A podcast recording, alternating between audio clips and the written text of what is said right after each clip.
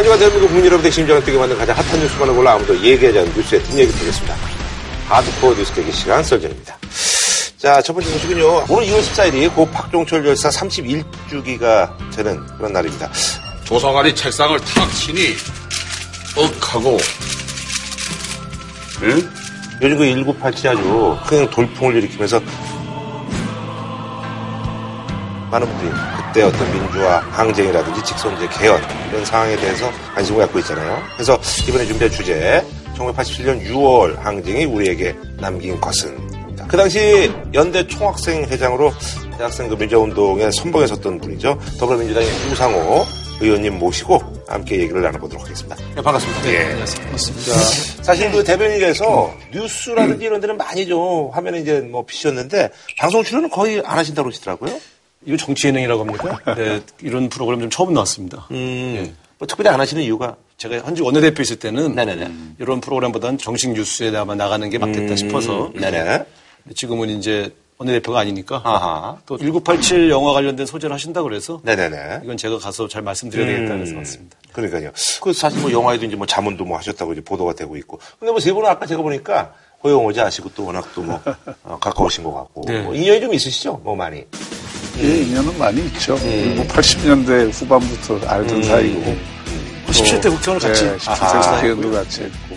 우리 저 유시민 전 의원님과 관련해서는 개혁당에서 네네네. 후보로 나오실 때 그때 몇 대? 그때가 16대 1년 남기고 아, 보궐선거. 그래요? 예. 새천년민주당의 네. 노무현 대통령을 흔들던 분들이 반대했어요. 공천을 양보하는 거예요. 제가 당무위원회에서 음.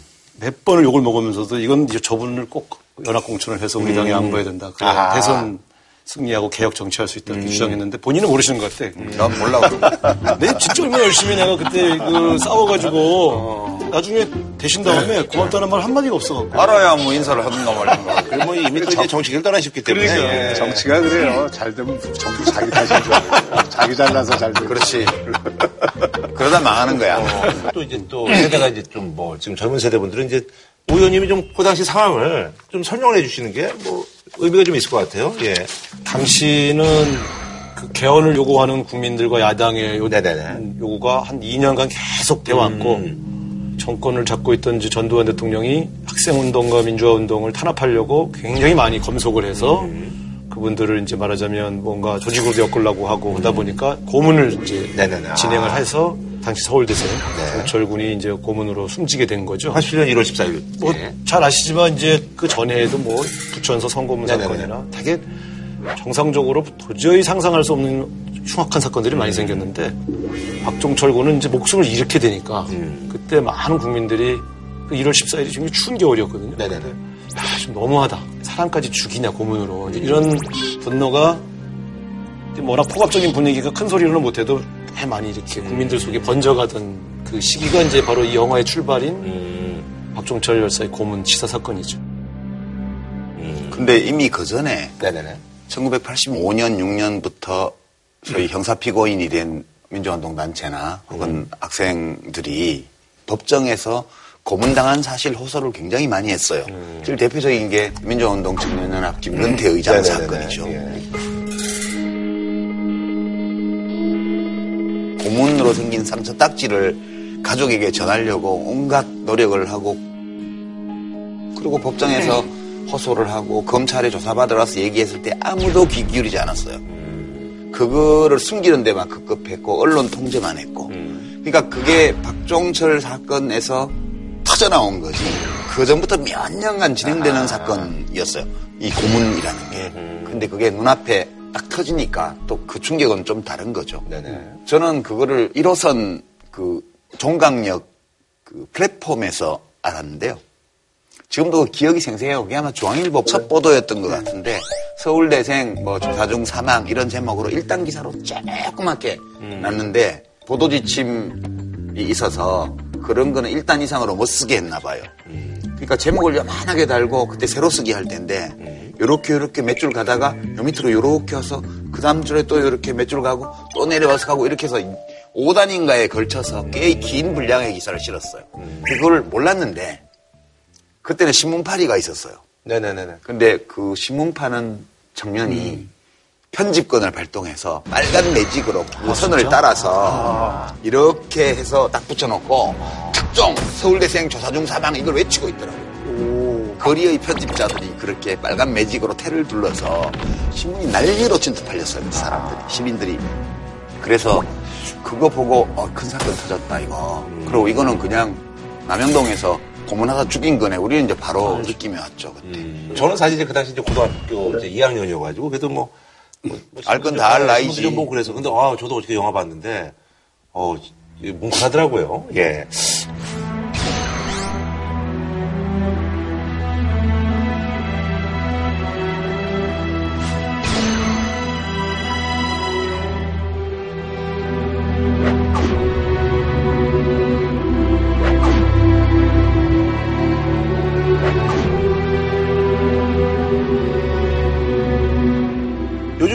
많은 분들이 이제 검색을 하고 사진도 많이 지금 돌아다니고 있는데 대표적으로 이제 우리 저 우상호 예, 전 원내대표님하고 배우 우현 씨 사진이 이렇게 아, 많이 이제 다니더라고요. 그 2학년 여사 이제 영상 사진 들고 계시는 우리 우상호 의원님 계시고 옆에 이제 우현 씨. 예. 그때는 아주 장발이셨어요. 예. 그래서 우현 씨도 이때도 아주 머리숱이 아주 많으셨네. 아니요, 잘 보시면 알지만 그 머리가 삭발한 예. 거거든요. 내가 볼땐이 사람이 모친서 나왔을 때 무한도죠. 예. 어, 저는 아니 얘가 왜 무슨 못생겼나? 그런 전 워낙 오래 오래 만났으니까. 그리고 후배더라고요. 두 근데 예. 신혼 때 같이 살았거든요. 예, 예, 예. 안내상 우연. 근데 나는 못생겼다는 생각을 한 번도 안 해봤어요, 이 사람이 진짜. 근데 이 일을 했어 무한도전에서 그 근데 내가 못생겼나? 그런데 그런데 근데 이때 사실 진짜 상당히 귀여웠어요. 근데 이 친구가 사회부장을 해서 네네네. 집회를 그러니까요. 실제로 이렇게 주도하는 예. 그 사회 보고 이제 대열이 나가면 같이 앞에서 구호 외치고 총학생에서 아주 굉장히 주요한 직책이 원래 사회부장이 사회 보는 게 주임 모양. 그때 머리는 제가 그때 4.13 호원 조치를 전두환 대통령이 발표했을 때 네네네. 영화에도 연세대생들이 나오잖아. 그거에 대해 항의하는 투쟁을 음. 할때 총학생의 집행부 중에 네다섯 명은 머리를 깎아야 된다. 아하. 그래서 단식을 할래 삭발을 할래 아하. 했더니 우현 씨가 나는 못 굶어요. 그래서 아, 먼저 그러면 그러면 아, 그럼 나 머리 깎겠다. 굶는 거는 제가 굶기로 하고 아, 그러셔서. 아. 여기는 이제 머리를 제가 깎아서 삭발식도 하고 나라도 이제- 머리 민다. 아이고, 왜 굶어? 근데 우현 씨는 가서 직접 삭발을 이렇게 그래서 고개 조금 자라가지고 머리, 그러네, 머리가 그러네. 그렇습니다. 네. 그렇습니다.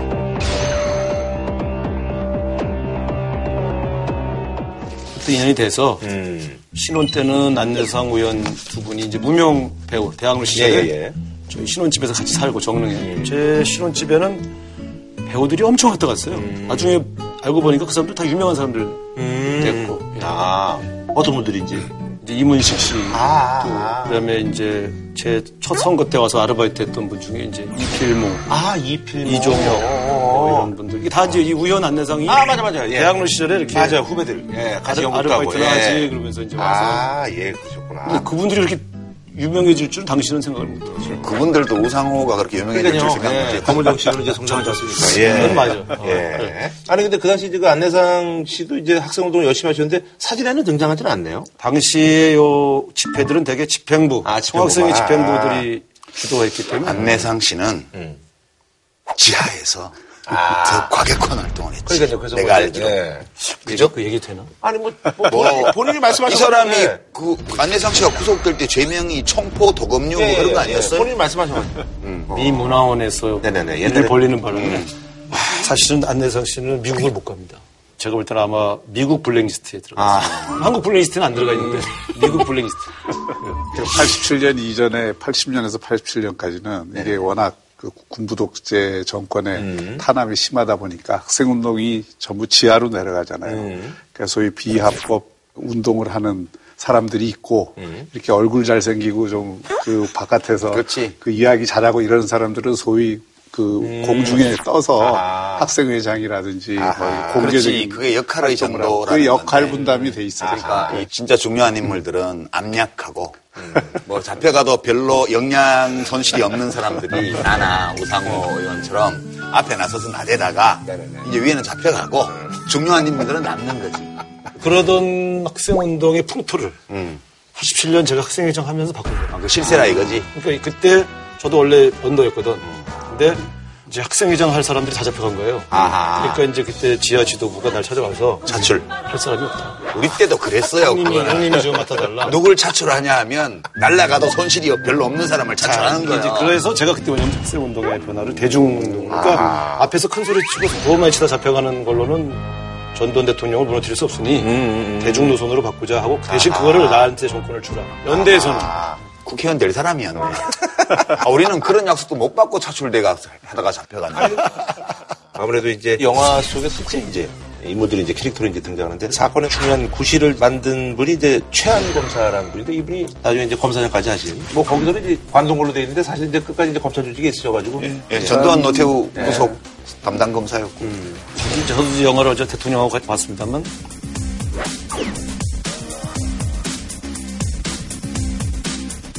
사실 최환 그분이 그 당시에 그 시체 화장을 막은 거 그건 정말 잘하신 거예요. 그 역할이 사실 그분의 인생에서 보면 우리에게는 굉장히 큰 도움이 됐는데 근데 그분도 공안부장이라 그 전에 우리 손을 죄 많이 잡아갔어요. 어마어마하게 감옥에. 그래서 사실 이게 묘한 거예요. 그 자리에 앉아 있는데 아, 저분도 우리 편 많이 잡아갔는데 영화에서 화종가 너무 멋있게 나오네. 부검 명령서입니다. 모양새 좋게 갑시다. 법대로. 근데 고문을 한다는 사실을 검찰 공안부에서 몰랐던 게 아니에요. 다 알고 있었고 거기 남영동 대공분실이나 보안사나 이런 데서 잡혀서 고문당한 사람들이 거기 와서 검사 취조를 받을 때 고문당한 사실을 다 얘기했어요. 근데 그걸 같이 다 덮었던 사람들이거든. 그런데 최황 검사가 중요한 것은 그래도 그 안에 법이라도 지키려고 하는 사람의 그 양심적인 그 어, 기능이 있었기 때문에 그게 사실은 큰 역사적인 변화를 가져온 거는 틀림없어요. 그 문제가 논란이 되고 있죠. 지금 사실 이제 영화를 본 사람들 사이에 지금 교도소 보안계장. 그러니까 이제 그분이 그 사건에서 결정적인 제보를 하죠. 그 치안본부의 대공수사처 간부들이 와서 회유하고 이런 장면을 다 봤잖아요. 그리고 나서 그 이부영 씨 쪽에 제보를 하잖아요. 그래서 그 행위 자체는 굉장히 훌륭한 행위죠. 그럼요. 근데 그분 스스로가 학생들은 그때 나를 전두환의 개라고 그랬다.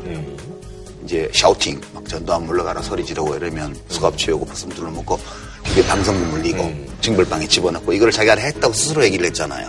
그래서 자기가 그렇게 훌륭한 사람 아니라고 이렇게 굉장히 훌륭한 말씀이라고 저는 생각하는데요. 그래서 그게 일반화된 문제로 좀 있죠. 그 어떻게 봐야 될지 그분들에 대해서 아니 그러니까 저는 이런 거죠. 영웅주의 시각으로 누군가가 개인이 굉장히 엄청난 일을 해서 역사 바꿨다 이렇게 보여지는 것보다 각자 자기 위치에서 야 이건 너무해서 난 이것까지는 못하겠다라고 생각한 사람들의 작은 실천들이 모여서 이렇게 큰 역사적 물줄기를 바꾼 것으로 해석하는 게 좀 맞다고 봐요. 아, 그런데 중요한 그것이 교도관이었던 한재동 한, 한재동 씨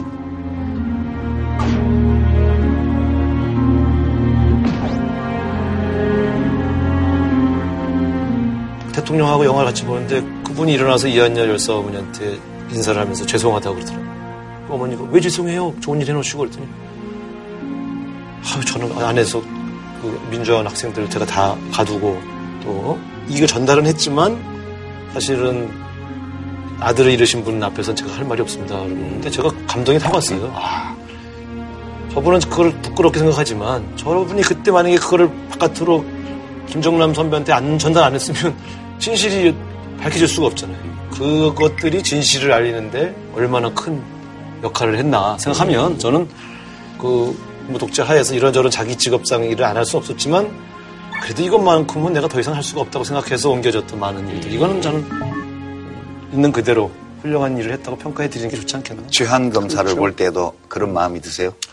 아, 제가 그때 좀 머리가 복잡하더라고요. 그래서 그분이 그 일을 해주신 거는 참 잘했습니다 하면서도 박종철, 이한열, 내 옆에서 직접 쓰러져간 후배가 있으니까 감성적으로는 용납이 잘 안 돼요. 사실 솔직히 말씀드리면 나도 이제 머릿속에서는 저분도 먹고 살라고 했겠지 이렇게 하다가도 근데 왜 내 후배들이 죽었어야 돼? 왜, 왜, 왜? 뭐 이런 거는 또 남는 거야. 그래서 그게 이제 이한열 열사 어머니가 영화를 못 보시는 이유도 이제 그런 거잖아요. 그러니까 다른 자리에서 봤으면 뭐 최환 검사님이나 뭐 다른 분들도 내가 편하게 대했을 텐데 이한열 열사 어머니 옆에 와서 앉아서 볼 때는 내가 편하지 않았어요. 솔직히.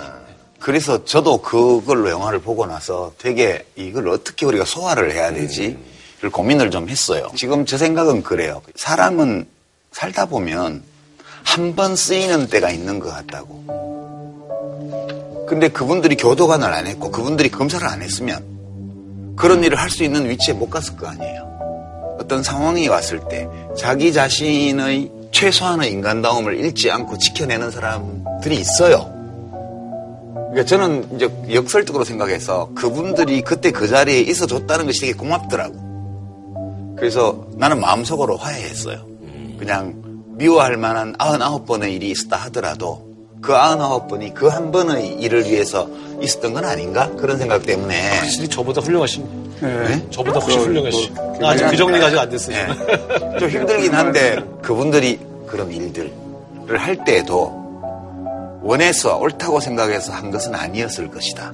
그렇게 생각하게 되는 거예요. 우상호 의원님이 마음속으로 이게 잘 안 된다고 이제 나도 공감이 돼요. 공감이 되지만 그때 그 시점에서 옳게 살았다고 그 사람의 인생이 다 옳은 것도 아니잖아요. 그렇죠. 그건 그렇죠.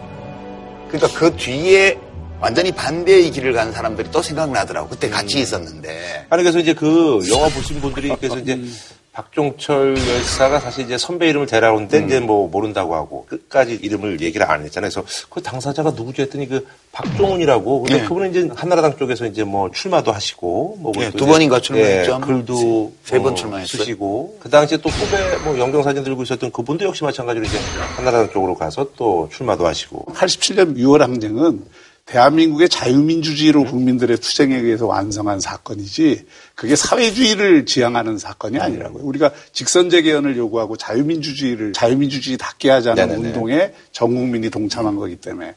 근데 그 뒤에는 분화가 돼요. 그 운동권도 소위 분화가 된단 말이에요. 그러니까 87년 민주화 공간이 열린 다음에는 사람들이 자기 생각에 따라서 다 이렇게 분화가 되는 거예요. 그 바뀌는 가운데에서는 또 소위 삼당 통합을 통해서 네네네네. 민주화 운동의 한 축이었던 YS가 그 보수 쪽을 재편하는 일로 가면서 거기에 동참한 사람들도 네네네. 상당히 많이 생겨요. 소위 영화에 이번에 김정남 씨가 예, 김정남 교육문화수석을 그. 교육문화수석으로 갔잖아요. 그러니까 이제 그 속에서 그 많은 사람들이 민주화 이후의 한국 사회에 대해서 어떤 게 바람직하냐에 대한 생각이 차이가 난 거지. 지금 여당을 계속 하고 있으면은 전향을 안 한 거고 야당으로 갔으면 저는- 전향. 저는 이런 식의 판단은 됐어요. 무슨 할 말이 있을 것 같아요. 민주화 운동을 했던 분들이 각기 새로운 정치적 비전이나 전망을 가지고 정당을 선택해서 자기 생각을 펼치는 것 자체는 전향이나 변절로 표현하는 것은 좀더 너무하다고 생각하는데요. 그렇지만 이제 이 박종훈 씨 문제는 저는 그렇게 짚을 문제는 아니고요. 이분이 그 당을 선택해서 갔을 때 박종철 씨 유가족들이 받은 상처는 너무 깊었어요. 이분들에겐 같은 편인가요, 그게? 내 아들을 수 죽인. 그 사람들과 같은 진영으로 갔다고 하는 상처가 있어서 되게 힘들어 하셨어요. 제가 보면서 본인 입장에서는 아, 나는 내 정치적 선택 자유가 있다. 그럴 수 있는데 박종훈 씨나 우상호 같은 사람은 선택의 자유가 없어요. 왜냐하면 죽음을 안고 살아야 되기 때문에 저는 이한열 열사 가족이 싫어하는 일을 할 수가 없어요. 그러니까 그런 측면에서 이걸 사상의 변절이나 전향이라는 측면보단 그래도 종훈이는 종철이를 생각하면 차라리 정치를 안 하든가 그냥 다른 일을 하고 그렇지. 이 종철이 기념 사업을 하는 게 더 좋지 않았을까 하는 생각이 저한테 좀 있어요. 그건 다른 문제예요. 이게 나는 되게- 그건 충분히 이해해. 되게 어려운 문제인데 이게 사실은 지금 20대들에게는 1987년이라는 게 우리 20, 20살 때 일제시대 얘기예요. 시간적 거리로 보면. 그렇죠. 지금 30년 전 얘기이기 때문에 우리가 일제시대를 보면 김일독립선언문에 서명했다가 나중에 우리가 친일파라고 얘기하는 대로 간 분들도 있고 무장투쟁하러 간 분들도 있고 뭐 다 다르잖아요.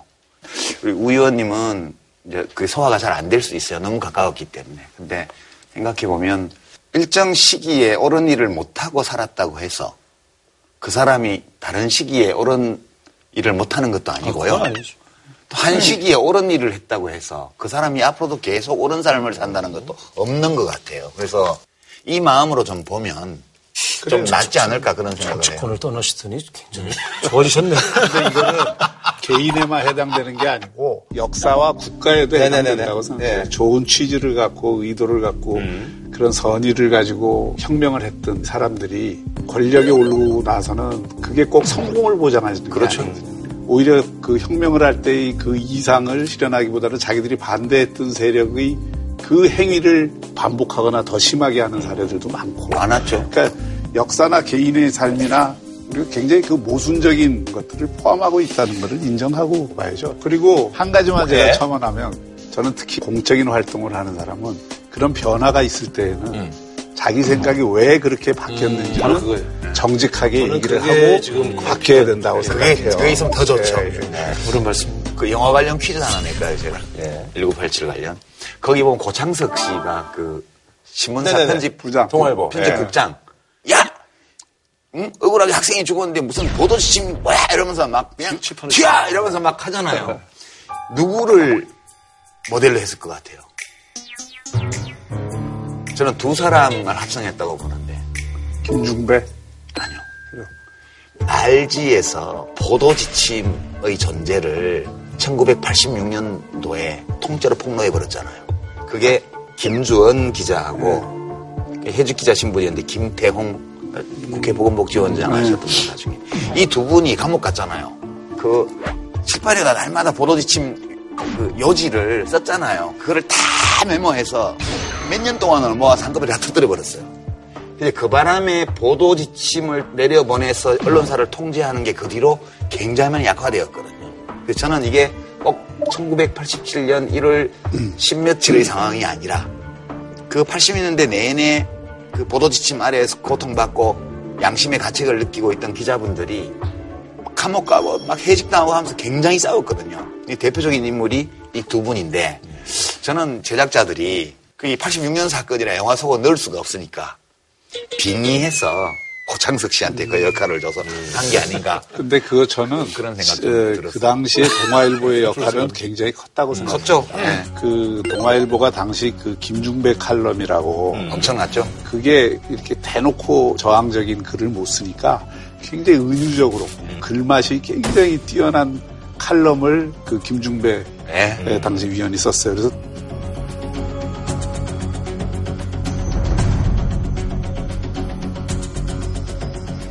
그래서 동아일보 열동률이 굉장히 높았습니다. 등대였죠, 등대. 그리고 그러니까 그렇기 칼럼은. 때문에 당시 동아일보가 보수적인 신문이지만 민주화에 대한 열망은 굉장히 컸던 신문사고 JTB에서 그- 동아일보 그그 얘기 되는 거예요? 어, 그게 다예요? 다예요? 네. 뭐든지 다예요. 굉장히 좋네 분위기가. 그 분위기가 반영이 됐던 거라고 봐요. 어서와. 썰전은 처음이지. 너무 이게 아니라 타사 얘기 안 하고 이런 게 있잖아. 편집은 제작진이 아, 맡겨야죠. 그렇고 아, 그럼 맞게 되네. 그럼 맡기세요. 아이, 진짜 얘기해 주지. 아니 그래서 이제 그6.29 선언 나오고 해서 이제 그 직선제 했는데 사실 이제 그 양김이 이제 분열해가지고 노태우 대통령이 이제 당선됐잖아요. 예. 그때 상황 좀 어떠세요? 지금 생각해 보면. 87년 6월에 광장에서 승리하고 제도권에선 졌지 않냐.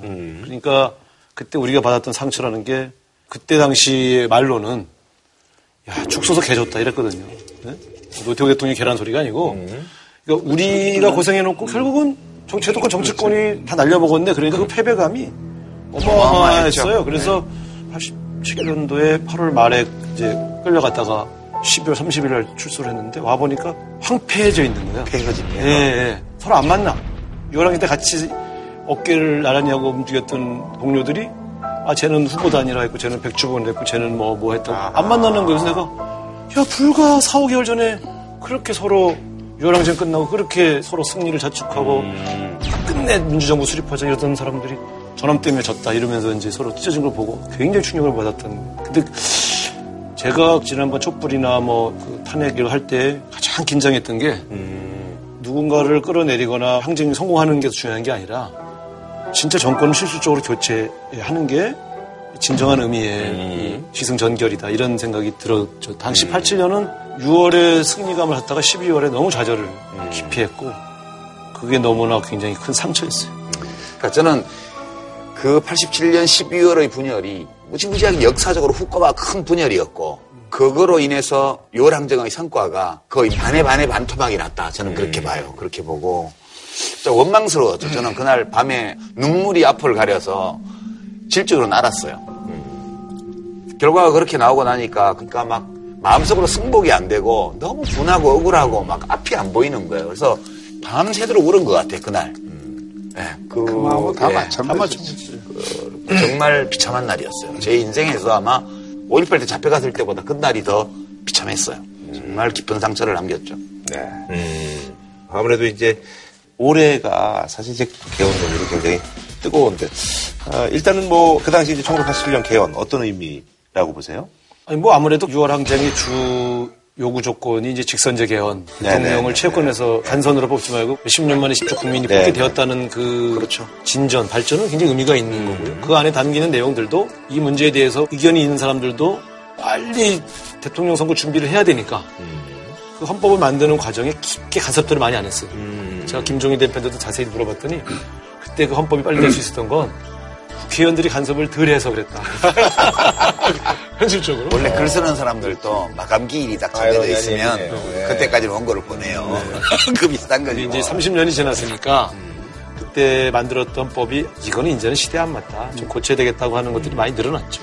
그러니까 이- 사실상 대한민국 정체성이 자유민주주의라면 그 자유민주주의를 완성한 의미가 있는 게 87년 헌법이에요. 그런데 아쉬운 점은 왜 5년 단임제로 했느냐. 6년은 너무 길고 4년은 너무 짧고 연임제는 장기 집권 할 가능성이 있다고 해서 5년 한 거예요. 그리고 대통령 하고 싶은 사람이 너무 많았고. 그러니까 근거가 없어. 그러니까 역사적으로 다른 나라에 5년 단임제를 한 나라가 없어. 옛날에는 좀 가요 탑텐에서 정말 시대 시스템 아니에요? 5주 연속 하면 아예 그냥 차트에서 사라지는 거. 예. 지금 생각하면 말도 안 되는 거예요, 그게. 말도 안 되지만 예. 그거 하고 싶은 가수들도 많은데 혼자 계속 해봐. 그러니까 대통령이 너무 오래 하게 하지 말자 하는 고치지가 주로 반영이 되는 거예요. 그러니까 그게 사실은 유신 헌법 이전의 헌법으로 돌아간 거예요. 대부분의 내용이 다. 뭐별 새로운 내용 없어요.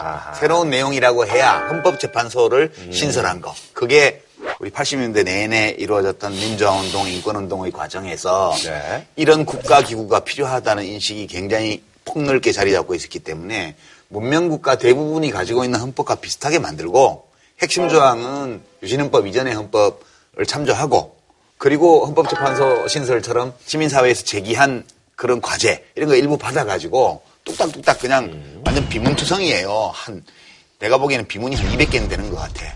그 형식이나 세부 내용 면에서는 또 이제 좀 손을 봐야 될 시기가 오기 때문에 네네네.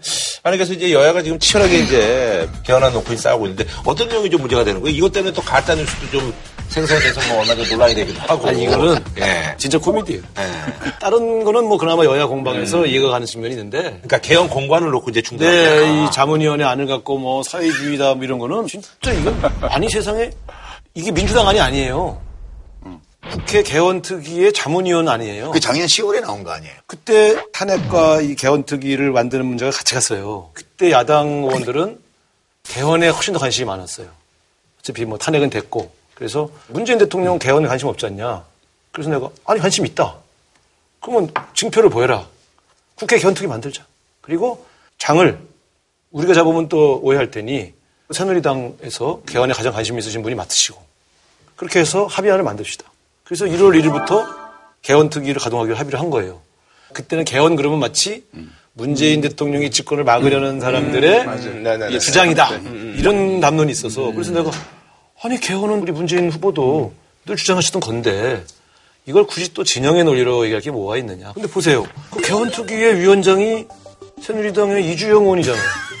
그분 산하에 있는 자문위원이에요. 기구가. 그래서 자문위원이라는 건 진보와 보수, 망라하는 학자, 각 법률가들 불러다가 쭉 토론시키고 그분들이 말한 내용을 쭉 열거해서 정리해 놓은 거거든.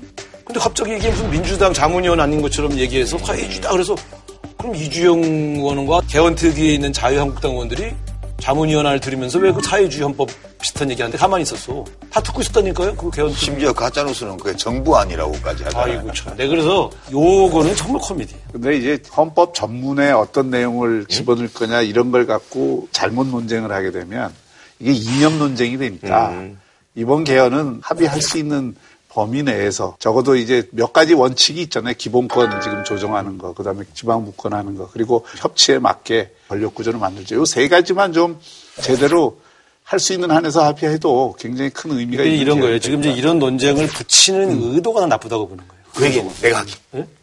여권의 중진호 의원께서 그런 말씀하시면 또 협치에 지장이 오니까. 원내대표 때는 이런 말도 못하고 살았어요. 그러니까 지금도 평균에 대해서 얘기 좀 하게. 원내 말씀하세요. 대표까지 네, 지내신 분이 말씀하세요. 이런 얘기하면 말씀하세요. 또 저게 협치하는 태도냐 뭐 이렇게 나온단 말이에요. 그런가? 내가 할게 내가. 네, 알았어요. 이게 이게 공론화된 과정을 보고 이 수없이 봐온 코미디예요. 말 안 해도 알만한 어떤 신문이 어느 날 갑자기 이거 딱 조진 거야 이거. 뭐 이런 법이 다 있어. 이러면서 뭐 몇몇 조항을 문제 삼아가지고. 그러니까 자유한국당에서 특 받아가지고 막 공세를 하는 거야. 충격을 넘어 머리에 징을 맞은 듯한 느낌. 아마 대한민국을 사회주의 국가로 만들려는 것이 문재인 정부 5년이 하려는 것이 아닌가 라는 의구심이 듭니다. 그러니까 그걸 또 받아오고 그 신문이 또 쓰네? 그러니까 이제 와글와글해졌잖아요. 그러면 그 다음에 뭐라 그러냐면 사회적 갈등이 우려되니까 신중하게 해라 아니 자기들이 만들어 놓고 이게 진짜 개콘도 이렇게는 안 해 내가 보기에는 아무리 코미디를 해도 그러니까 아니 원래 개헌에 가장 적극적이었던 분들이 그쪽 당 계신 분들이었어요. 제가 원내대표 할 때 남만 보면 원내대표 협상할 때 개헌특위 만들어 안 만들어 말씀하시던 분들이 아 지금 지도부들이 6월 달에 안 하겠대. 그래서 왜 안 해요? 아 6월 달에 개헌을 붙이면 투표율이 높아져서 자유한국당이 불리하다는 거예요. 그래서 개헌과 지방선거를 투표를 분리해야 투표율이 좀 낮아지니까 그래야 그나마 자기들이 어디 가서 좀 해볼 만하다 이런 얘기를 한다는 거예요. 내가 그래갖고 예, 백년대계 얘기하자는 사람이 당장 몇 개월 앞에 지방선거 때문에 헌법 개헌을 하지 말자는 거야? 이- 지금 그때 내가 확 혼난 거야. 그 말씀은 맞아요. 그러니까 지금 홍준표 대표가 지방선거에 개헌을 같이 하자고 주장을 했던 반대 그때는 깊이 생각을 안 하고 그 주장을 했던 것 같아요. 그런데 지금 가만히 와서 보니까 지방선거에 개헌안을 붙이면 선거에 영향을 주겠거든요. 또줄 가능성이 있고 있죠. 그걸 정당으로서는 그런 우려를 해서 개헌 시기를 조정하자는 주장은 할 수 있을 것 같아요. 그렇다고 해서 개헌 논의 자체를 지금 소극적으로 한다든지 또는 안 하려고 하는 거는 굉장히 잘못된 거라고 저는 보거든요. 그러니까 개헌안은 얼마든지 저는 합의 가능하다고 봐요. 그래서 지방선거 전까지 안에 대해서 합의를 하고 그걸 언제 국민투표 붙일 거냐, 국회 투표 붙일 거냐는 정치적으로 타협을 보면 되지 않을까. 올해 좀 가능하다고 보시는 거예요?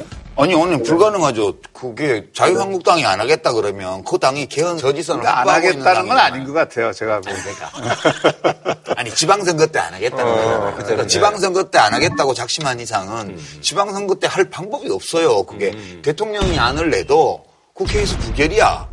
그안 되는 거예요. 올해 안에는 가능한 거예요, 그럼? 그거는 이제 합의하기 나름인데 아니 뭐가 누군가는 안을 만들어내야 되는데 국회 안이라는 게 내가 보기에 안 나와. 20대 국회 끝나는 데까지 가도 합의안 안 나와요. 내가 보기에는 절대 안 나와. 그래서 이렇게 하면 어떤가 하는 생각이 드는 거예요. 대통령이 발의를 한번 해보는 거야. 지금까지 국회 개헌특위를 중심으로 논의했던 걸 쭉 살펴서 개헌안을 발의해 보는 거예요. 그럼 국회에서 토론이 될 거 아니에요. 부결 되겠지. 자유한국당이 싫어하니까. 그러면 대통령이 낸 개헌안을 곧바로 표결하지 말고 시간을 끄는 게 그 안을 하나의 유력한 안으로 놓고 그 대신에 여당에서는 국민투표 일정을 지방선거하고 분리해주고 대통령이 안을 내면은 더 정쟁화되지 않을까요? 그래요? 저는 이렇게 봐요. 대통령이 나름대로 본인이 생각하는 개헌의 방향에 대해서 지난번에도 사실 말씀하셨어요. 국회 와서. 근데 조금 더 구체적으로 자기 의견서 비슷하게 발의를 하는 거는 좀 정쟁이 되니까 의견을 피력하시도록 하되 어차피 국회에서 다양한 사람들이 얘기를 듣고 있으니 대통령의 의견은 조금 비중 있게 다룰 거 아닙니까? 그래서 문제는 토론회장을 국회에서 열때 대통령이 실제 발의하는 행위를 하는 것보다 의견서를 보내주시는 게 개헌 안이 아니고 그렇죠. 예. 개헌을 발의하면 틀림없이 야당은 일방적으로 밀어붙인다 또뭐 정치적 업무다. 바로 붙이 나오죠. 네. 그러니까 저는 그렇게 할 바에는 의견서를 그것도 좋은 방법일 이것 같아요. 우리나라의 주요한 어른으로서 의견을 제출하고 네. 국회가 그걸 포함해서 논의해서 그렇죠. 정리하여 나가면 대신 투표 시점은 여러분들이 합의가 가능하면 6월에 하고 그럼 언제 할 건지는 국민에게 여러분들이 제시하라. 이렇게 하시죠. 이렇게 합리적인 분들이 정치 주도자가 돼야 돼요. 대통령 신년 기자회견에서 이런 질문 나올 수도 있어요. 지방선거와 동시에 개헌 국민 투표를 하려면 남은 시간이 많지 않습니다. 국회의 합의를 기다리는 한편 필요하다면 정부도 국민의 의견을 수렴한 국민 개헌안을 준비하고 국회와 협의해 나가겠습니다.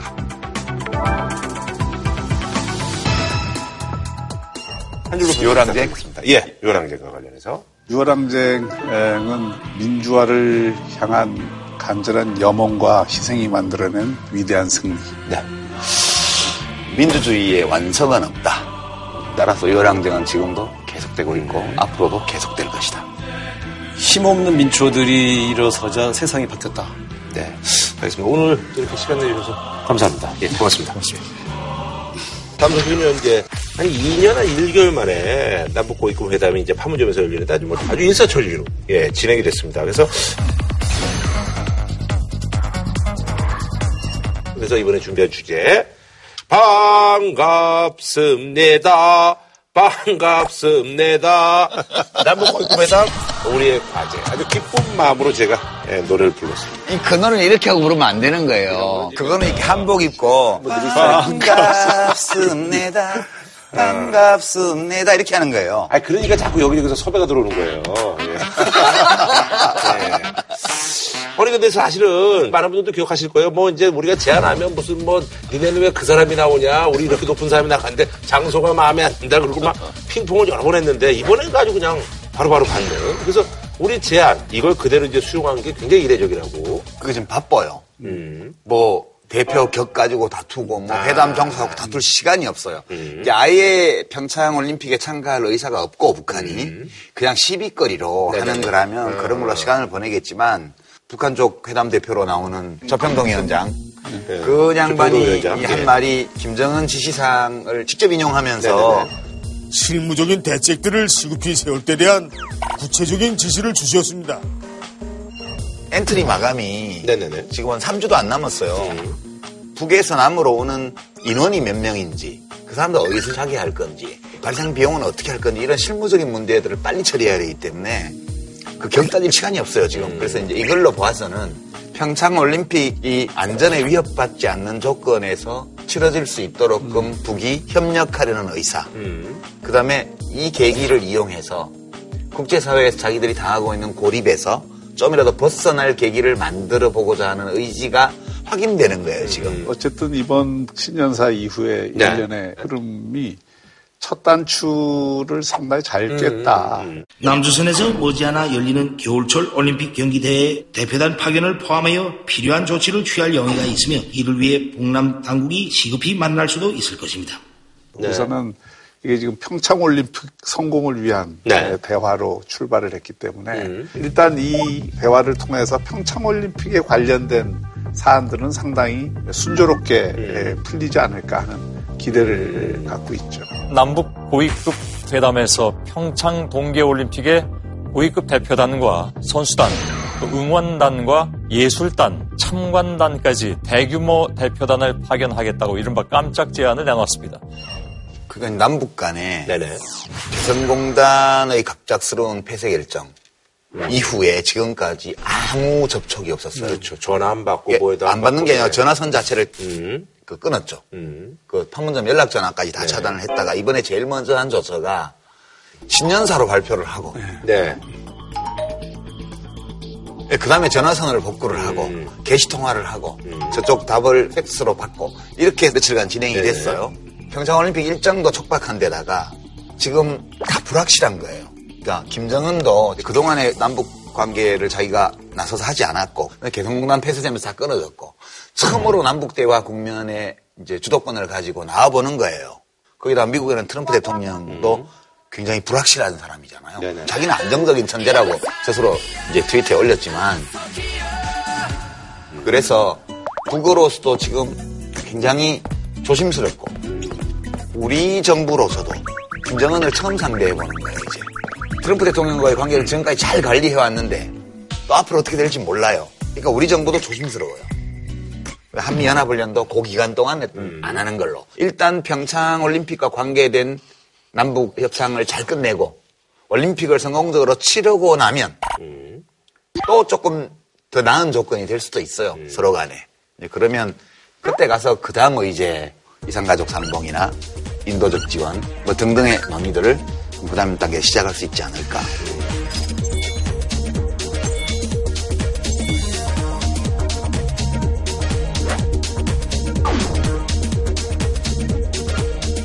근데 이제 이 문제를 바라보는 미국의 입장이 굉장히 중요하잖아요. 네네네. 미국이 처음에 이게 나왔을 때 워싱턴의 일반적인 분위기는 상당히 우려를 하는 네네. 목소리가 컸는데 의외로 트럼프 대통령이 문재인 대통령한테 전화를. 했거든요. 보면은 이번에 평창올림픽과 관계된 남북 대화는 전폭적으로 지지한다. 네네네. 이 메시지를 준 거거든요. 그 메시지를 주기 위해서 일부러 통화를 한 네. 거예요. 근데 트럼프 대통령이 전화를 했다고 언론에 릴리스가 됐잖아요. 네. 그러면 트럼프 대통령이 어느 날 백악관에 있다가 뉴스 이렇게 보다, 어, 뭐 남북 간에 뭐 대화하네? 올림픽 가지고. 어, 전화 한번 걸어봐, 문통한테.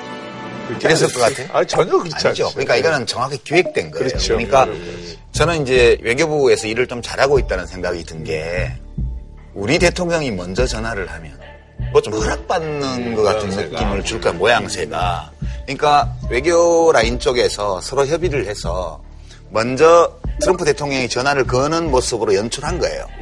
제가 볼 때는. 그게 그냥 전화 거는 게 아니고 그 외교부 라인에서 합의가 되, 는 거기 그런 건 아마 때문에. 트럼프가 이제 잘할 거예요. 옛날부터 쇼로 해가지고. 그렇죠. 네, 리얼리티쇼를 많이 해가지고. 예. 그래서 이거는 트럼프 대통령으로 봐도 그렇고 문 대통령으로 봐도 그렇고 훨씬 양쪽 다 모양새가 좋단 말이에요. 기획 잘했어요. 그게 뭐 김정은한테 이제 시사하는 바도 좀 있고. 그렇죠. 예. 잘했고 예상과 다르게 트럼프 대통령이 당선된 날 노벨 평화상 타시라고 음. 덕담을 했잖아요. 대화를 통해서 정치적 평화적으로 북한 핵 문제를 해결하고 한반도에 평화 체제를 자리 잡게 만드는 공로를 세우면 노벨 평화상 받아요. 제가 보기에는 네. 노벨 평화상 받으십시오. 트럼프 대통령. 근데 지금 대화가 잘 된 것 같아요. 그래서 음. 트럼프 대통령이 내가 힘 좀 써서 압박하니까 대화됐다 이렇게 남겼잖아요. 문 대통령이 이렇게 말했을 것 같아. 이렇게 이렇게 효과적으로 압박도 하고 이렇게 해서 북이 음. 좀 이제 이런 방향으로 판단을 바꾸고 나온 거 아니겠습니까? 하하하 이러면서 비위를 잘 맞추는 것 같아요. 근데 그 문재인 대통령 대변하려면 제대로 대변해야지. 그렇게 대변하면 나중에 혼나요. 왜 혼나요? 아니, 그러니까 저는 문재인 대통령의 진심이 담긴 메시지가 전달이 돼야 트럼프 대통령도 거기에 대해서 흔쾌히 동의하는 혼이. 실린 연기를 했겠지. 그러니까 혼이 실린 연기가 아니라 실제 그렇게 생각하는 말을 전했다고 해야 제대로 된 그 대변을 야. 하는 것이지. 바꿉시다. 어용, 어용기식인 바꿔요. 그래요. How much credit do you give President Trump uh, for yesterday's agreement? 남북 대화 성사에 대한 트럼프 대통령의 공은 매우 크다고 생각합니다. 그걸 통해서 본 미국의 입장은 뭐냐. 그리고 그 뒤에 트럼프 대통령의 트윗이나 또는 그 틸러슨 국무장관의 말이나 또 헤일리 유엔 대사의 말을 종합해 보면 저는 한 세 가지 정도가 네. 그 확인이 되는 것 같아요. 우선 평창올림픽을 포함해서 인도적 차원의 남북 대화 이거에 대해서는 미국이 전혀 돈케어 문제 삼지 않는다. 이상가족 뭐 이런 것도 마찬가지죠. 그렇죠. 네. 그런데 이제 두 번째 핵 미사일 문제는 네네. 이거는 단순한 남북 관계 문제가 아니라 국제사회 전체의 문제고 미국이 주도할 수밖에 없는 문제고 이 문제에 관해서는 한미일 공조가 대단히 중요하다라고 하는 그 원칙을 다시 한번 어, 확인을 하고 있는 거죠. 그 다음에 이제 세 번째는 지금 국제사회가 공조에 의해서 대북 제재를 계속 강화해 왔잖아요. 중국도 최근에 더 강화하려고 하는 조짐을 갖고 있잖아요.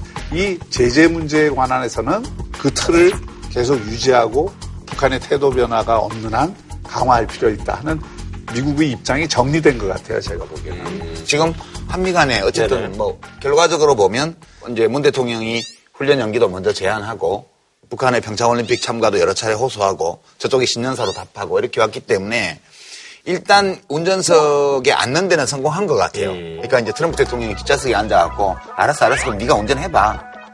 뭐 내가 한 번 볼게. 그렇지. 여기까지 왔고 그다음에 그 김정은이 저쪽 조수석 문을 일단 연 거예요. 올라탈지 안 올라탈지 모르겠지만 그 상황까지 온 거니까 이거는 한반도 정세로 보면 긍정적인 신호다 이거는. 우리 둘이 오늘 사이좋게 얘기하는 걸로 보면 이건 잘 된 일이란 걸 금방 알 수 있지. 아니 근데 저기 아직은 좀 남았는데. 트럼프가 이제 본인 이렇게 트위터에다가 내가 이렇게 압박해서 이렇게 된 거 아니냐 거기에 대해서는 어느 정도 좀 동의하는. 우리 다 박수 쳐야 돼. 예. 뭐 진심이 있든 없든 박수는 쳐야 돼.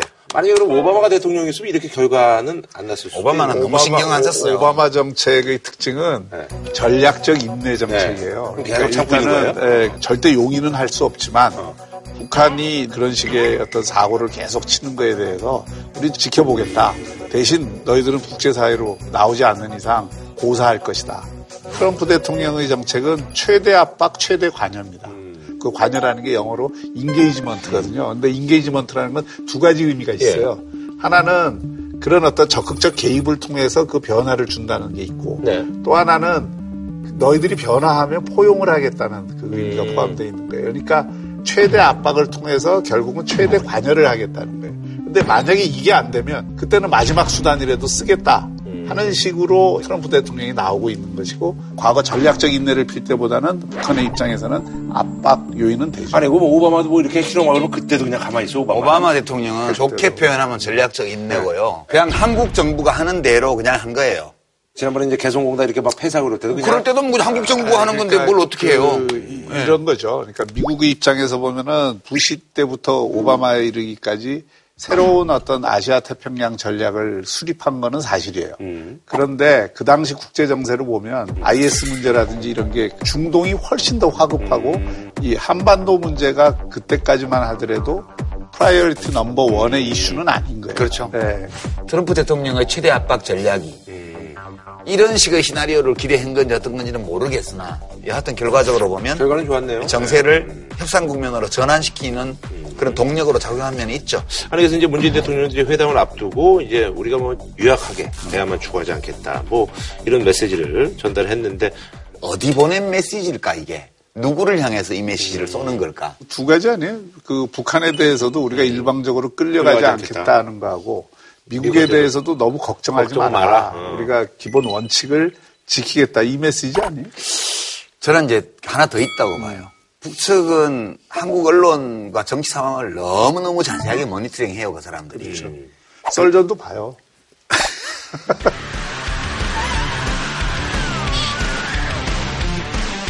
그러니까 북측에서 이쪽의 정치 정세와 정치 지형과 여론 지형을 너무너무 잘 알아요. 그래서 문 대통령이 우선 김정은에 대해서 과속하지 맙시다. 라고 일단 사인 보낸 거예요. 하나씩 하나씩 하자고. 두 번째는 미국의 강경파들 향해서 우리 막 가지 않을 테니까 믿고 좀 지켜봐 주라. 이랬고요. 세 번째는요. 정부가 이 남북 관계를 할 때 힘든 게 이른바 남남 갈등이에요. 이게 어떤 구조냐 하면 먼저 이런 정책을 싫어하는 사람들이 막 공격을 해요. 북한 하자는 대로 다 해준다. 그러면 시끄러워지잖아요. 그러면 남남 갈등이다. 그렇게 얘기를 해요. 무조건 그렇게 몰아붙이면서 갈등을 만들어 놓은 다음에 이 갈등을 이유로 그 정책의 중단을 요구하고 또 비판을 해요. 이 메커니즘이 되게 괴로웠어요, 과거에. 김대중 정부 때도 그렇고, 노무현 정부 때도 그렇고. 이제 문 대통령이 이게 학습 효과인데, 그렇게 좀 하지 말아주세요. 그런 뜻이에요. 그래서 세 군데를 향해서 동시에 쏜 메시지이기 때문에 저는 문 대통령이 아주 단계적으로 가리라고 봐요. 이 점들을 모두 고려해서. 하루하루 최선을 다해서 열심히 하다 보면 뭐 좋은 결과가 있겠죠. 근데 그 수밖에 없는 거 아니에요. 일단 올림픽이나 좀 잘 해보고 그렇지. 그러고 나서 또 뭐 설 때 뭐 또 좋은 결과를 또 기대하고 뭐 그래야지 뭐 어쩔 수가 없네요. 구라시가 남북한 연방에서 대통령 해야 될 거야. 그렇게까지 그렇게 심한 말을 그렇게 훌륭한 말씀을 하시는데. 여태까지 제가 들었던 얘기 중에 제일 황당한 얘기네요. 갑자기 뜬금없이. 네, 알겠습니다. 예, 뭐, 지금 뭐 분위기는 좋으니까요. 한 줄로 평좀 부탁드리겠습니다. 저부터 할까요? 그 남북 양 당국자들에게 하고 싶은 말인데 중요한 것부터 하려 하지 말고 하기 쉽고 금방 표가 나는 것부터 한번 해보세요. 앞으로의 대화를 유연할 때는 유연하게, 단호할 때는 단호하게. 그거 제일 어려운 거예요. 아, 그러나 알겠습니다. 예. 2018년 새해를 맞아서 아무도 얘기하지 않는 국회 뒷얘기를 현역 의원들과 함께 에, 털어보겠습니다. 2018년 신년기의 두 번째 시간입니다. 각 정당 핵심 인사들과 함께하는 아모레 파티 썰전판 사자회담 아모레 파티. 예. 예, 인사할까요? 예, 같이 인사하시죠. 예. 안녕하세요. 예, 각 당의 우리, 뭐, 이런 어떤 그, 언변적으로는 핵심 의원이신, 예, 이분들 모셨습니다. 아, 지난주에 그 방송 나오고 나서 주변 반응이 어땠는지 간단하게 좀 한마디씩만 듣고 저희가 들어가도록 하겠습니다. 박주민 의원님. 뭐 여당 의원 다 왔다. 아, 그게 무슨 얘기죠? 여당 의원 다 왔다는 게 무슨 얘기죠? 잘 듣더라. 예. 아니, 그리고 저기, 지난주에 그 주변에서 어떤 얘기가 있었냐면, 아, 박주민 의원 튀김 먹고 방송했냐, 뭐 이런 얘기가 있었는데,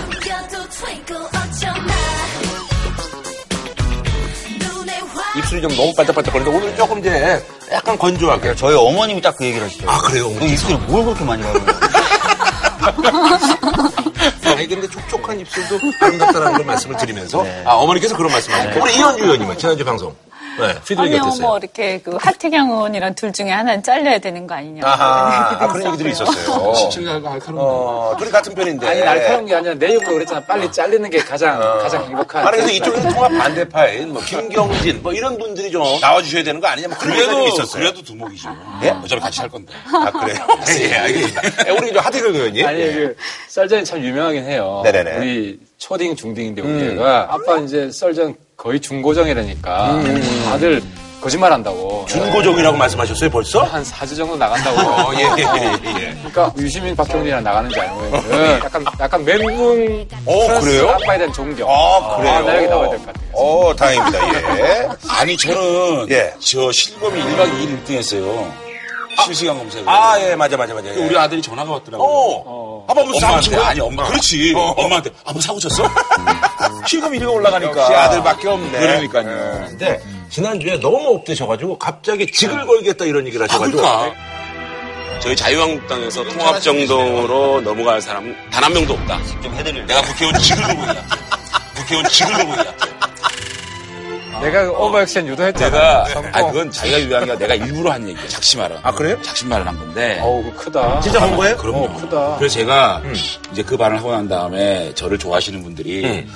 의원님 그러지 마라. 의원님이 그만두면 보수는 어떡하냐. 그래서 내가 아니 이렇게 거짓말들을 하는데 우리 당 의원들이 보험을 들었다는 둥 그 거짓말을 어떻게 끊냐. 그래서 나도 거짓말한 그래, 거다? 나 물어. 잘 되나? 이거? 아까, 아니 내가 아니, 거짓말했으면 이 중에서 거짓말 해가지고 나도 거짓말한 거다 그 얘기 아니에요? 아니 거짓말했으면 고소해. 아니, 내가 깎게 그럼. 아니, 목소리가 너무 크니까 그런 거라니까. 아니 목소리가 자꾸 스집 잡지 근데 말고. 목소리만 그런 게 아니고요. 키우세요. 지금도 보세요. 앞으로 나오시잖아요. 아니 그거야. 내 제가 제가 토론을 잘하기 위한 액션이에요. 아, 이거 작전, 내가 오늘 작전 미스야. 오버액션 하면 마이너스야. 아니 근데 잠깐만요. 김세현 의원이나 양경필 의원 이렇게 바른정당의 가장 좋은 의원님들이 아, 오늘 좀 기사가 났긴 들어오시는데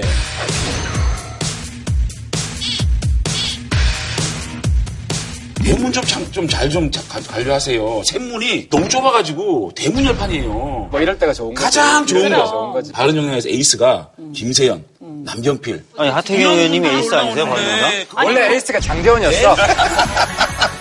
샤방샤방 장재원이었는데. 근데 아무튼. 아, 부산 쪽이 세네 아주. 입담들이 아주 세죠. 아, 예. 아, 여기서 좀 하실 수 있는 역할이 없으세요? 이런 얘기 많이 하지 말고 빨리 다스로 네, 네, 가시죠. 다스로 가시죠. 예, 요 정도까지만 하고. 아니, 이제 우리가 이제 사실은 그, 뭐 코너처럼 해가지고 주제하기 전에 좀 입 좀 풀자는 의미에서 남이당 소식해서 저희가 이제 해봤는데 반응이 좋습니다. 그러니까 먼저 우리 저 박주민 의원님께서 추천하신 남이당 한마디에 네. 어, 지난주에 장지은 의원님과 더불어 자유한국당에서 이분이 굉장히 핫했습니다. 아, 김종석 의원님의 네. 문자 메시지고 초성으로 해가지고 검색어에 미음, 치읓, 어, 시옷, 쌍기역. 이거는 뭐 그냥 대충 봐도 알겠는데, 요게 조금 시간이 오래 걸려서, 시옷, 기역, 비읍, 치읓. 예, 요거, 예, 말씀하셨습니다. 예. 무슨 말이? 아니, 그래서 저도 이게 화제가 됐다 그래서 음. 저희 의원 식구들하고 모여가지고 이게 뭘까? 앞에는 미음 치읓 이거는 멸치 색깔? 뒤에는 시읓 기역은 소금 배추? 아우 준비 많이 했네. 야 이번 준비 많이 했어. 어, 소금 배추. 항의 문자 저도 많이 받거든요. 음. 저도 심할 때는 하루에 500개에서 700개도 재난법, 들어오는데요. 재난법. 어, 이렇게 대응 안 하는 게 맞는 것 같은데 음. 이렇게 하셨네. 이런 생각 때문에. 근데 이제 김정석 의원은 저랑 개인적으로 친해요. 음. 근데 이분이 굉장히 점잖으신 분인데. 한 잔 들어가시면 굉장히 재밌어. 재밌어가지고 내가 볼 때 이건 음주 문자다. 음주, 아, 음주 뒤에 음주, 음주 문자고 아하. 왜냐하면은 치읓, 기역, 비읍, 치읓은 네. 오타예요. 음. 오타예요. 예, 예. 뭐예요, 아니, 오타예요? 이- 이해가 안 되잖아. 근데 이거를 그 시건방충 뭐 이렇게 뭐 해석하는 분들도 그렇게 계시던데. 거는 어. 소금 배추가 소금 맞아. 배추, 소금 배추가 소금 맞아. 배추가 소금 맞아요. 배추가 맞아. 치읓이 지읒이었어. 그래요? 치읓이 지읒이었는데 이게 이제 오타. 그, 그럼 뭐예요? 지읒이 뭐예요? 뭐예요? 아까 비슷하게 아, 말씀하시대요. 야, 야. 소금 아, 뭐지? 시건방지? 아, 시건방지? 나. 뭐 그게 지금 그거. 다수 아, 그렇게 해서. 어. 우리 오늘 이렇게 정보 취합한 거. 어쨌든 이제 뭐 결론 내신다면 이런 거 대응 안 하는 게 낫다. 아니, 제가 갖고 있는 이것도. 지론 중에 하나가 네. 뭐냐면 국민분들은 항의하실 수 있다. 음. 국회의원에게 소리를 들어달라라고 음. 기대하시는 바가 있으니까 그런 것들을 좀 염두에 두고 대응하면 좋겠다. 아, 말씀드립니다. 깔끔합니다. 예. 우리 예. 당 의원님이시잖아요. 네네네네. 저같이 1년 365일 그냥 욕이 일상화돼도 이런 문자 씹. 아, 그렇잖아요. 아직은 내성이 엄청 강하시죠. 그러니까 예. 이 가슴은 거북이 등이야. 근데 이런 사람들도 힘들어요. 어, 예, 사실 예, 힘든데 예. 비례대표 초선 의원이 교수하시다가 들어와가지고 막 문자를 하루에 100개, 500개 받아오세요. 사람인지라. 그러니까 우리 국민들도 조금만 좀 예의를 갖추면 이런 네. 일이 없지 않을까. 내가 장재원 칭찬 한번 해야 네. 되겠는데 진짜 가서 가서 조금 알려줘요. 내가 그때 청문회 같이 할때 해순실 바로 옆자리에 앉았는데 내가 놀란 게 그 바쁜 와중에 문자가 오면 바로 답을 해줘요. 아, 나 오늘 또 소통 쫙. 나와 화친해야 그러니까 되겠는데. 옛날 옛날 이야기 내 내가 해줄게. 근데 그게 굉장히 귀엽게 위트 있게 해가지고 어그 문자 답변해 준 게 또 막 퍼지는 거야. 그때만 해도 샤방샤방이었다는 아, 그 거지. 나가시기 전에 나가시기 전에. 아유. 나와도 되고, 예. 아, 그리고요, 하태경 의원님께서 자유한국당 이세창 전국 상임위원회 말을 말씀하셨는데요. 말로 변할 수 없는 충격적인 사건이다. 한 초등학생이 순수한 마음으로 인공기를 그렸다고 하더라도 어린아이의 그림을 종북 확산에 이용하려는 것이다. 요거 좀 설명 좀 해주세요. 어떤 거예요? 이거는 결론부터 말씀드리면 북한의 노동당보다 한국당이 더 구태정당이라는 게 보여진 거예요. 왜냐하면 어린애가 이제 통일 그림을 그린 거예요. 상 받은 거야. 네네네. 통일 그림을 그리니까 태극기를 그렸어요. 그럼 북한의 국기 뭘 그려야 될 거 아니에요. 그래서 인공기를 그렸어요. 근데 내가 보니까 북한에 그렇게 인공기 그리면 처벌받을 그림이에요. 왜냐하면 인공기 별을 중간에 그래 북한에서는 처벌받아요. 야단 맞거나 애들이면. 근데 이걸 가지고 빨갱이 몰이를 시작한 거지. 되게 잘 알아요? 주사파 출신. 어이, 나는 북한, 북한 원래 친북. 아니에요. 그러니까 난 잘 알지. 근데 내가 이걸 왜 세게 비판했냐면은, 북한이 태극기를 공개적으로 자기 행사 때 내걸고, 애국가를 부르기 시작한 게 2013년이에요. 그리고 2017년에도 아시아 축구 예선 할 때도 태극기랑 애국가를 했어요. 그리고 북한 주민들 일어서서 예의를 표했어요. 북한도 이제 태극기를 인정을 하는데 참을며 애가 애가 이제 그 우리 거 하나 하면 북한 거 하나 해줘야 되잖아. 그죠? 아니 근데 그리고 또 박근혜 전 대통령 시절에 통일부가 한 정시대에도 입장객들의 다수가 인공기가 그려져 있더라고요. 아니 그러니까 한국당의 전임 정국 상임위원이 비판한 거 아닙니까? 당대표가. 정상뿐만 아니라 장재원 의원도 대변인 설명을 아니, 봐봐요. 비판했어. 그거는 아이고, 대변인의 업무에 대해서 그렇게 자꾸만 하- 하지 마세요. 당 대표가 10년째 산 거는 대변인이 자동 논평 나가요. 아, 그러니까 홍준표 대표가 했으니까 자, 나간 거라는 그다음에 거지. 보세요. 우리 당 내에 이것에 대한 비판하는 사람이 너무 많아요. 우리 부대변인들도 부대변인 중에서도 논평 안 내겠다는 사람들이 있어요. 그러니까 내 말이 무슨 말이냐면 그럼 내부에서 쓴소리를 공개적으로 해야지. 그러면 장재현 의원님은 홍, 홍준표 대표님이 이렇게 얘기한 거는 가지고. 잘못됐다는 건 인정하시는. 가지고. 인정하는 지금 인정하는 네. 이게 오늘 준비 많이 하셨네. 자, 북한 문제에 대해서는 상당히 의견이 많아요. 홍준표 대표 사당이라면서요. 이렇게 스펙트럼이 넓은 정당이에요, 우리 당이. 그런 근데 이제는 그런 것들을 그러면 저기 당 대변으로서 어쩔 수 없이 그렇게 했는데 어쩔 수 없는 건 아니고 개인적인 개인적인 어쩔 수 없는 건 생각은 아니고 개인적인. 그냥 그것도 내가 한마디 하면 당이 시끄러워져요. 아니, 당내으로 아니 쌓이 근데 오늘 장재원은 솔직하네. 자기 잘못한 거를 지금 간접적으로 거 아니야. 않았다니까요. 답변을 안 할 뿐이에요. 아, 했어요. 뭐 그래. 그렇게 오케이 잘했어. 오케이. 인정 못해요. 네. 그 정도는 인정하는 아니 거구나. 대충 우리 그렇게 내가 알아들었습니다. 내 생각을 답변 안 할 뿐이다. 이렇게 정리합시다. 알았습니다. 그게 인정한 거야. 아, 알겠습니다. 쿨하네. 자, 그리고 아, 장전 의원님은 문재인 대통령을 향한 한마디로 골라주셨는데 벌거벗은 임금님을 골라주셨네요. 이 정권은 벌거벗은 임금님이다. 왜 그러냐? 대통령께서 이런 말씀을 하셨어요. 오늘부터 나라를 나라답게 만드는 대통령이 되겠습니다. 두 시대의 잘못된 관행과 과감히 결별하겠습니다. 그랬어요. 근데 이런 말씀 하시면 안 돼요. 구 시대의 잘못된 관행이라도 내가 하고 싶으면 과감하게 받아들이겠다. 이렇게 말씀하시는 게 맞아요. 이 정부가 정권 잡기 전에 인사 문제 가지고 MB 때는 고소형이다. 박근혜 대통령 수첩 무슨 인사다. 인사 문제에서 얼마나 많이 인사 접표에 대해서 얘기했어요. 그런데 가장 심해요. 내가 이거까지 적어봤다. 아, 준비했어. 어, 이걸 준비했어요? 이거를 보세요. 내가 이 박근혜 정권에서 뭐 법인카드 유용, 뭐 논문 표절, 위장전입 뭐 이런 걸로 막 비판을 받았어요. 근데 이 정부 안 보세요 지금. 위장전입은 기본이고요. 탈세, 논문 표절, 병역 의혹, 부동산 투기. 이게 지금 이 적표를 그 다음에 하나만 더. 그 다음에 많이 하셨네. 이 공간장. 공간장에 보세요. 이정환 한국주택금융공사 사장, 문재인 캠프, 방송이 인민의진흥원장, 다 되셨네. 이렇게 한번 문재인? 캠프, 권경업, 아름다운 사람들 사장.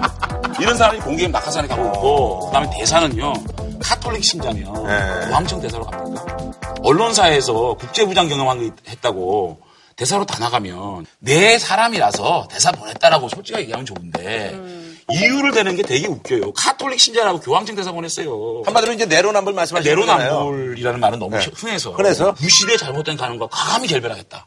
이런 말씀이 너무 무색해요. 예, 네, 요즘 뭐 제가 좀 답변을 좀 얘기해 하셔야 될 것 같아요. 예. 뭐 임명에 관련돼서 예를 들어 정현백 장관 뭐 세금 탈루는 나중에 법무법인이나 세무사한테 확인해 봤더니 세금 탈루가 아니라는 결론이 그난 사람 거고 빼고. 대사의 경우에도 노영민 중국 대사 같은 경우도 자유한국당이 굉장히 세게 비판하셨어요. 근데 지금 현지에서 평가 가 굉장히 좋거든요. 그러니까 그런 부분도 좀 새겨 주셨으면 좋겠다는 말씀 좀 드리겠고 사실 이 정부가 이렇게 준비 잘 할 수 없는 상태에서 출범을 하게 됐잖아요. 비극적인 일이죠. 가장 큰 책임을 누가 지고 있습니까? 박근혜 전 대통령이 탄핵됐고 그렇기 때문에 진짜 좀 창피하다. 그렇기 때문에 몇 사실상. 인수위도 없이 인수위 없다는 얘기 언제까지 할 겁니까? 아니 지금 초기 인사를 가지고 말씀하셨잖아요. 지금 나오는 인사? 야, 이 정도만. 저는 이제 사실 한국당이 일리는 이야기 할 때도 종종 있어요. 근데 이제 문제는 국민들이 볼 때 한국당이 비판을 하면 문재인 대통령이 잘하니까 비판을 받는구나. 이렇게 인식을 한다는 거야. 지금 현실이. 왜 그런지 한국당은 좀 그 부분은 주관적으로 성찰해 볼 필요가 있어요. 그렇게 주관적으로 그러면 바른 정당이 얘기하면 국민들이 들어요? 정당 입장을 좀 생각하고 예, 자성을 좀. 하세요. 아, 알겠습니다. 예. 자, 우리 저 이현주 의원님께서는 그 MB 문제와 관련해서 이제 홍준표 대표 발언, 정권의 산행길을 동원해서 보복 수사하는 것도 모자라서 두 번째 세무조사를 하는 복수에 혈안된 정권 운영은 반드시 부면하게 될 것. 이렇게 말한 거하고, 아, 김성태 의원님은 약간 좀 다른 식의 스탠스를 취하신 것 같은데 그 문제는 MB가 대처할 문제다. 이렇게 이제 두 발언을 꼽아주셨습니다. 예. 네. 그래서 이제 이 다스 얘기예요, 네. 이게 결국은. 그런데 과거에 어쨌든 간에 MB하고 조금 이렇게 인연이 있는 당이기 때문에 음. 네네. 또그 집권당이었죠, 그 네네네. 음. MB 당시에. 그래서 그런 생각을 하는 것은 뭐 또 이해할 수 음. 있어요. 그런데 지금 현재 당 대표가 뭐 MB 보호자도 아니지 음. 않습니까? 그럼 한국당이 MB 보호자입니까? 그래서 좀 아, 선을? 긋는 예. 게 맞는 거죠. 사실 김성태 의원 생각이 맞아요. 음. 한국당이 제1야당이라는데 제1야당 이 해야 할 역할이 있어요. 외교, 안보 이런 거에 대해서도 분명히 정부에 대해서 비판할 거 많지 않습니까? 그리고 더더군다나 이 민생과 경제에 대해서 어마하게 있어요. 그런데 그런 거에 대해서는 날카롭게 얘기 안 하고 거 가지고 계속 공방 벌이는데 뭐 심정은 이해가 가지만 참 문제가 있다. 외교 안보 문제에 대해서 국민의당과 바른정당보다는 훨씬 많은 목소리를 내고 있다고 생각합니다. 최저임금 문제, 공무원 증원 문제, 어느 당보다 명확하고 정확한 목소리를 내고 있습니다. 긴장을 하네. 네, 긴장을 많이 아니요. 해. 아, 그거는 뭐 알아서 판단하시고. 네, 네. 그 다음에, 저, 김성태 의원하고 홍준표 대표하고 자꾸 이간질을 시키, 많이 긴장하시네요. 우리 튜터이 지금 발맞춰 나가니까. 굉장히 지금 불안해 하시고 힘들어 하시는 건데, 정말 우리 자유한국당이 오랜만에 한 목소리를 가고 있습니다. 근데 이런 이간질에 대해서 말씀을 드릴게요. 전략이 틀리지만 인식은 같다. 김성태 원내대표하고 제가 딱 전화를 했어요. 왜 그러냐? 아닌가요? 왜 그러냐 그랬더니 전략이야 전략. 그러니까 인식은 같은 거예요. 이명박 대통령의 다스의 수사 방법, 또 우세점, 조사 사고 이런 것들이 저희는 인식을 분명히 정치 보복이라고 생각하고 있는 것이고 두 분의 인식이 틀리지 않다. 그건 제가 네, 알겠습니다. 예. 김성 대표 박수 한번 받을 뻔 하다가 장재현 의원 때문에 박수 못 받네. 이렇게 얘기를 해야 김성태 의원이 박수를 받죠. 네네네. 자, 아, 저희가 이제 이 내부들과 함께 할 주제는요. 지난 10월 26일 검찰이 이제 다스 전단 수사팀을 이제 별도로 출범을 했습니다. 그래서 본격적인 이제 다스 관련 수사가 시작이 됐는데, 그래서 이번에 준비한 주제는요. 검찰 다스 조사 본격 착수. 그것이 알고 싶다스. 아니 근데 이제 사실 이제 지금 서울중앙지검에서 다스에서 BBK 이제 투자한 돈 140억을 회수하는 과정에서 직권남용이 있었느냐 없었느냐에 대해서 수사를 하고 있고 동부지검에서 이번에 정호영 전 특검하고 다스의 실소유주를 이제 에, 고발을 한 거죠. 이제 그렇게 해서 이제 투트랙으로 이제 진행이 되고 있는데요. 동부지검 에서 나눠서 이제 수사하는 투트랙이죠. 것에 대해서 네. 처음에는 많은 분들이 어 왜 저러지라고 했는데 일단은 정호영 전 특검에 대한 공소시효가 얼마 안 남았다는 음. 거잖아요. 그러니까 수사의 속도를 내기 위해서 기존의 사건이 많은 중앙지검에서 좀 뗄 필요가 있었다라는 예. 판단을 좀 한 것 같고요. 두 번째로는 서울중앙지검에 있는 이제 윤석열 지검장이라든지 이런 분들이 예전에 이 정호영 특검팀이 있었다는 거예요. 네네네. 그러니까 수사의 독립성. 중립성, 뭐 공정성 이런 시비가 있으니까 애초에 좀 차단하기 위해서 음. 어, 별도의 팀을 만들어서. 네, 수사를 진행하고 공소시효가 있다는 몇 거죠. 달 남았죠? 2월 21일에 정호영 전 특검에 대한 한달한달 정도 남았어요. 아니 근데 저 수사 중인 사건은 좀 다시로 좀 성과가 좀 드러나고 있네. 지금 뭐 다스 간부 자택이라든지 이런 데 압수수색하고 있고 직원들이나 이런 사람들을 통해서 지금 진술들을 듣고 있습니다. 실제로 관여를 했었는지 그러니까 조만간 이 부분에 대해서 좀 결론이 나오지 않을까 이렇게 생각합니다. 근데 저는 좀 다른 측면에서 보는데 최근에 들어서 최순실 국정농단의 버금가는 죄질이 안 좋은 면이 있다. 왜 그렇게 보냐면 최순실 국정농단 발단은 처음 정윤의 십상시 문건 나왔을 때 검찰이 그걸 은폐한 거예요. 제대로 수사했으면 최순실도 잡았고 박근혜 대통령이 탄핵까지 안 갈 수도 있었단 말이죠.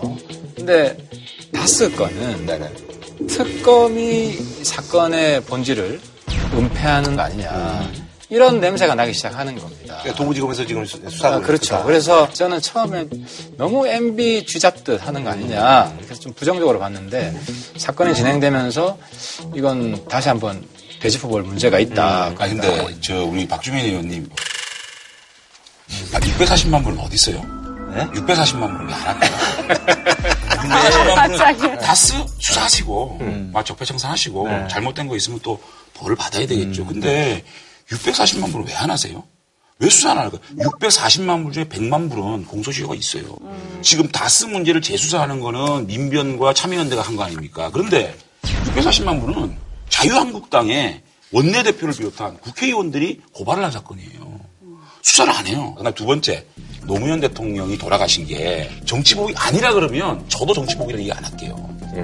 그런데 이거를 정치보복이란 두 가지 이유가 있습니다. 첫째, 박연차의 태광 실업을 서울청 조사 사국에서 기획세무조사했다. 그렇기 때문에 정치보복이다. 두 번째, 노무현 대통령의 피의 사실을 자꾸 유포해가지고 모욕죄 수사했다. 그 두 가지 때문에 이명박 대통령이 노무현 대통령을 죽였다. 이렇게 이야기하고 있거든요. 근데 패턴이 똑같아요, 지금. 자, 이 다스에 대해서 서울청에 조사 사국이 들어가서 기획세무조사하고 있잖아요. 원래 조사 사국은 그 국세청의 중수부예요. 그 다음에 왜 이렇게 피의 사실이 유포가 됩니까? 피의 사실이 하루에 한 가지씩 나와요. 이거를 왜 이렇게 하느냐? 이것부터 좀 얘기를 해야 저도 좀 이 수사에 할게요. 정당성이 있는 거예요. 일단은 이걸 자꾸 보복 수사라고 하는데 재밌는 거는 홍준표 대표가 무슨 얘기했냐면 BBK 내가 막아줬다. 내가 막아줘서 이명박 대통령 대통령 만들었다라고 얘기를 했어요. 그러니까 나가줬죠. 대통령 논리적으로. 대통령 후보자로서도 이 BBK가 문제가 있었다라고 아니죠. 생각을 한 거고 두 번째 피의사실 공표라고 얘기하시는데 현재 지금 보도가 많이 되고 있는 부분은 주로 다스 관계자들 발언이에요. 수사관이 얘기하는 게 아니에요. 언론 접해보시면 아시겠지만 예를 들어서 그 당시에 뭐 이상은 회장을 아니, 여기, 모셨던 여기, 분이나 여기, 여기. 독립부장이었나 이런 분들이 주로 많이 이야기들을 하고 계시고 또 그런 부분들이 서류라든지 보관하고 있던 서류나 이런 것들을 제공하면서 언론에서 보도를 많이 하고 있습니다. 그 다음에 태광실업 관련된 거하고 판박이라고 하는데 전혀 다르죠. 지금은 국민분들이 다스가 누구 거냐를 알고 싶어 하고 BBK 관련 책임자가 누군지를 알고 싶어 하는 거예요. 뭐 다스는 누구 겁니까가 검색 순위에 계속 1등으로 올라가기도 하고 어, 프렌 다스에게라고 해가지고 150억 이상의 돈이 모이기도 하고 그런 국민적인 요구가 계속 있었고 또 하나는 과거에 검찰 수사라든지 특검 수사가 있었지만 어떠한 의혹을 규명한다든지 하질 못했어요. 오히려 더 이상한 얘기, 얘기가 계속 나왔던 거고 지금이라도 좀 밝히자라고 된 거고요. 그리고 BBK 주가 조작 사건으로 피해를 보신 국민들이 얼마나 많은데요. 옵셔널 벤처스 주가 조작으로 600억 정도 해서 실제로 그 피해자분들이 지금 고소고발을 하고 계시잖아요.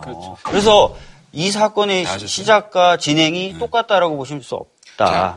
저는 이제 저는 잠깐 놀랐는데 한국당이 좀 부담이 되더라도 이 다스 건을 좀 철거하는 게? defense 할 거다라고 생각했는데 오늘 첫 대응을 보니까 defense 좀 포기한 것 같아요. 방어는 포기하고 다른 이슈로 물타기 하려는 전략을 지금 쓰고 있는데 그러니까 참 우리 하태경 의원은 이런 것 같아. 자기 마음에 있는 것을 남까지 들을 것이다. 정치를 이렇게 전략으로 합니까? 이 하태경 의원 보면 모든 게 전략, 전술, 전략. 전략 본부장 하시면 딱 아니, 통합정당에. 근데 인공기 그림도 자, 쿨하게 인정한 자, 것처럼 이것도 인정한 것 같아서 그러는 거야 내가. 인정 못하죠. 아, 인정 못한다고? 이게 세무조사를 얘기하는데 태강하고 왜 틀립니까? 이게 기본적으로 조사 사고는요 정치 세무조사의 본류입니다. 여기서 탈탈탈 터는 겁니다. 자, 그 다음에 모든 세무조사는 관할 세무조사에서 하는 겁니다. 관할에서 하는 대기업 탈세 및 지분 변동 사항만 중앙에서 하는 겁니다. 여기서 무슨 그래서- 대기업 탈세입니까? 지금 명령입니까? 그 다음에 오죽하면 다스 하나 잡으려고 지금 세종공업, 서현이와 이렇게 현대 자동차의 1차 밴드들 다섯 군데를 동시에 세무조사하고 있습니다. 예를 들어서 삼성이 A라는 혐의가 있습니다. 삼성을 털었어요. 그래? 삼성이 이랬으면 현대도 있을걸? 털었어요. 또 걸렸어요. 아니야. SK도 있을걸? 그 삼성이 하나 잘못했다 그래서 대한민국에 다 탑니까? 그런 방식이에요. 아주 표적이고 아주 잔인한 나는 정치 보복이 얘기할게요. 여기 말씀 잘하셨는데요. 조사 사국이 움직인 것도 지분 변동에 이상한 부분이 분명히 있습니다. 음. 그리고 지금 조사 사국이 핵심적으로 보고 있는 게 뭐냐면 김재정 씨가 네네네. 사망하면서 돌아가시면서, 예. 지분 소유를 예. 상식이 안 가게 상속을 해요. 음. 그리고 참여연대가 최근에 상속 방법을 검토해서 상속인에게 불리한 음. 방법을 선택하는 그 문건도 냈잖아요.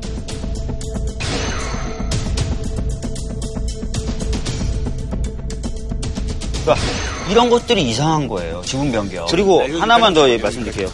자, 태강에 대한 세무조사하고 이게 왜 다르냐면 안원구 전 대구지방국세청장이 뭐라고 얘기했냐면 태강 실업 세무조사 당시에는 자기가 직접 불려갔다는 거예요. 불려가서 직접 한상열 국세청장이 노무현을 잡으려면 이걸 털어야 된다라고 얘기를 했고 그래서 그 의도하에 철저히 기획돼서 세무조사 했다고 얘기하고 네, 있어요. 근데 이 부분에서 제가 한 말씀 네네. 드리고 싶어요. 네. 이 조사 상황에 대한 문제 의식은 저 100% 공감을 하고 우리가 문제 있는 건 털어서 해야죠. 수사도 해야 돼요. 그런데 그때 조용히 있다가 이제 와서 막 떠들어대는 사람들 보면 정말 그 당시에 뭐 했나 이런 생각이 들고요. 왜냐하면 정권은요 살아있을 때 무서운 겁니다. 살아있는 정권을 비판할 수 있어야 돼요. 그래서 박근혜 정권 때 박근혜 정부에 대해서 비판한 사람들에 대해서 저는 굉장히 훌륭하다고 생각합니다. 그런데 저처럼. 다 저 조금 이따가 말씀하시네요. 예, 예. 동의하기 힘들어요. 솔직히 그 부분은. 네, 취임새라고 생각하세요. 예, 예. 근데 MB는 박근혜 정권보다 더 초라해요. 아무도 안 도와줘요, 사실은.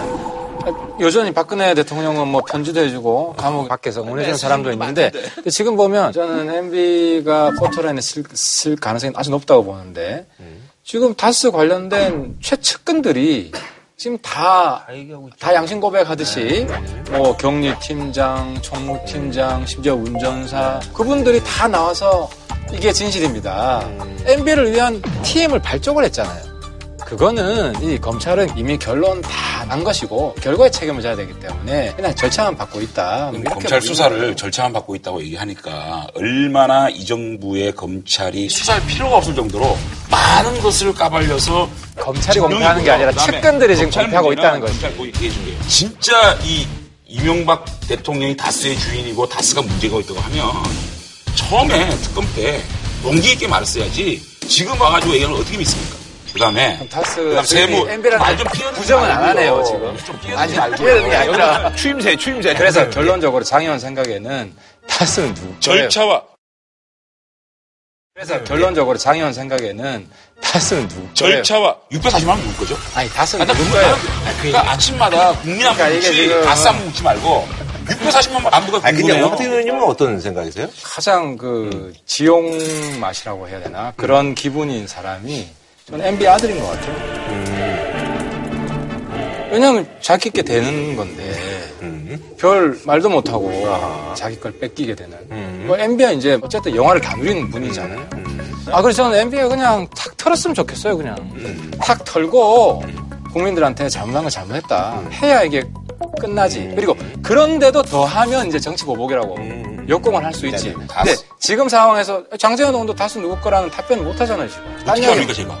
제가 어떻게 알아요? 제가 경찰입니까? 국가적입니까? 저보고 대답하라 그러면 저는 몰라요. 아니 저보고도 UAE 임종석 실장 방문하고 얘기하라고 하셨잖아요. 모른다 지금. 이명박 대통령이 대통령인가요? 이명박 대통령이 집권하고 있나요?